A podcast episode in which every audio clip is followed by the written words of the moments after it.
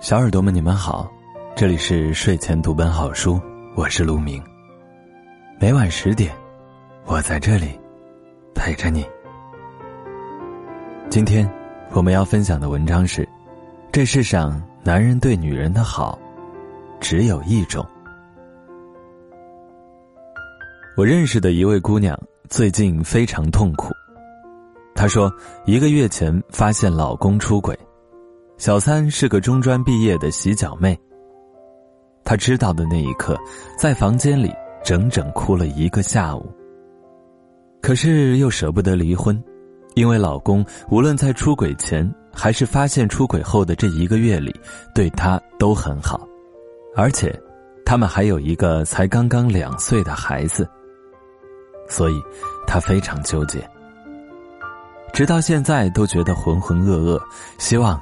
这只是一场梦，所以她到处问人，希望能够从别人那里得到答案。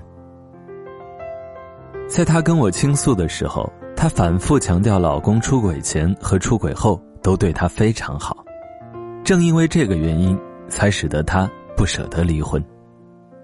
其实我内心非常清楚，她之所以到处问人，并且强调她老公一直对她很好。是因为她既舍不得离婚，又过不了自己内心的这一关，所以希望从别人的口中听到“原谅他吧，看他一直对你很好的份上，人嘛，谁不犯点错呢？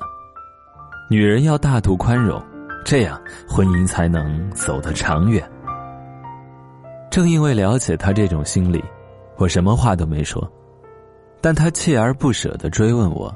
想听听我的意见，我的意见暂时保留，先讲另外一个故事。小时候，我家隔壁住着一对夫妻，男人在外经商，女人在家带孩子。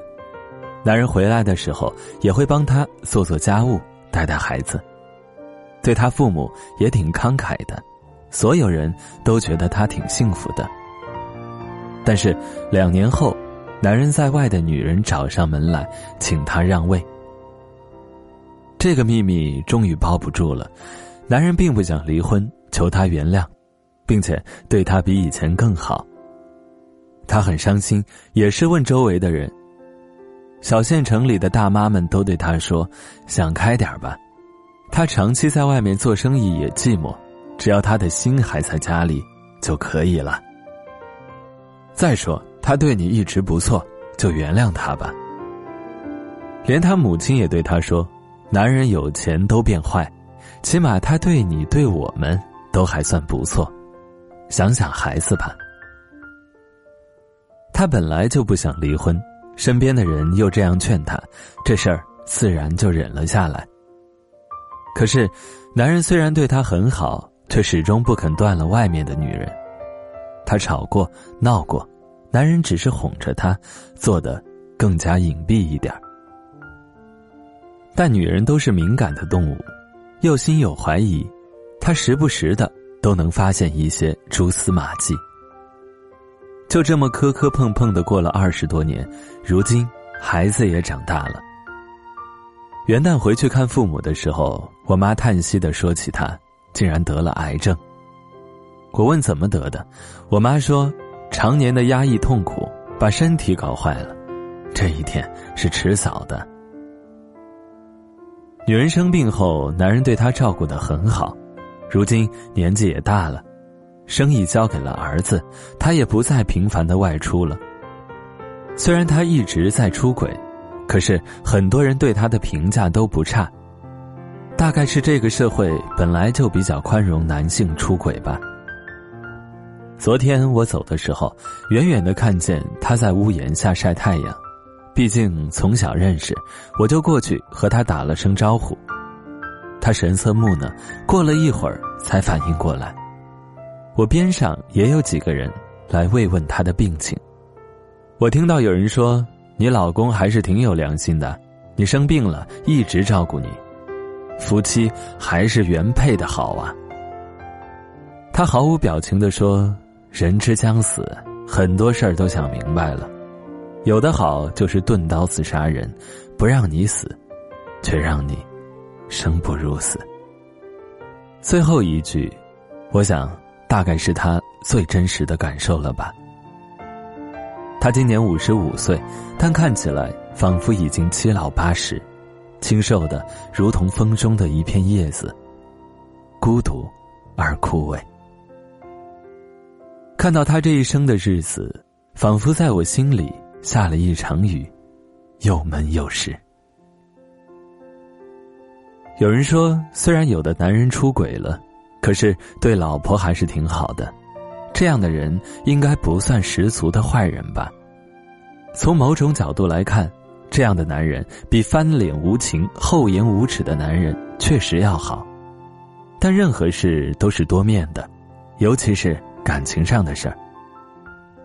碰到那些人渣，很多女人被打得体无完肤、痛不欲生。可是，这个痛苦的过程会比一般的情况要短。对方令人发指的行为会促使一个女人很快死心，然后。涅槃重生，很大概率上还是可能重获幸福的。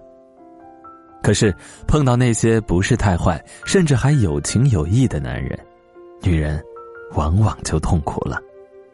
想离开吧，他其实对自己还挺好的，于是舍不得离开。想继续吧，日日夜夜都在煎熬自己的心，周而复始，直到慢慢的心灰意冷。层层结痂，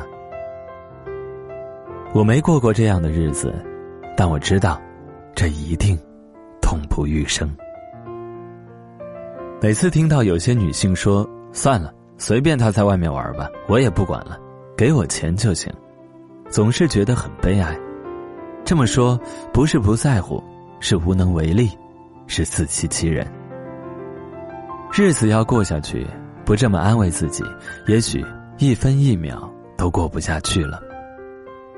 只是很多女人都忽略了一点，那不仅仅是精神折磨。当他夜不归宿时，你辗转难眠；当他通讯中断时，你胡思乱想；当他心不在焉时，你无计可施。你的身体最先向你提出抗议，也许你需要安眠药才能助你入睡，也许你需要喝醉。才能不胡思乱想。这所有所有的结果，就是你的身体和精神一起崩溃。所以，当女人告诉我，虽然她出轨了，但她一直对我很好，我都觉得很悲伤。为什么是好？明知道出轨你会伤心难过，却依然出了，这叫对你好吗？明知道藕断丝连是在折磨你的心，却依然我行我素，这叫对你好吗？明知道煎熬的日子会让你身体每况愈下，却依然熟视无睹，这叫对你好吗？这世上男人对女人的好只有一种：尊重他，爱惜他，不让他与痛苦为伴，与委屈为伍。只有在这个大前提下。其他的好才有意义，否则，在砒霜里放再多的糖，也无法改变它是穿肠毒药的事实。这里是睡前读本好书，我是陆明，今天的文章就是这样，感谢你的收听，我们下期不见不散，晚安。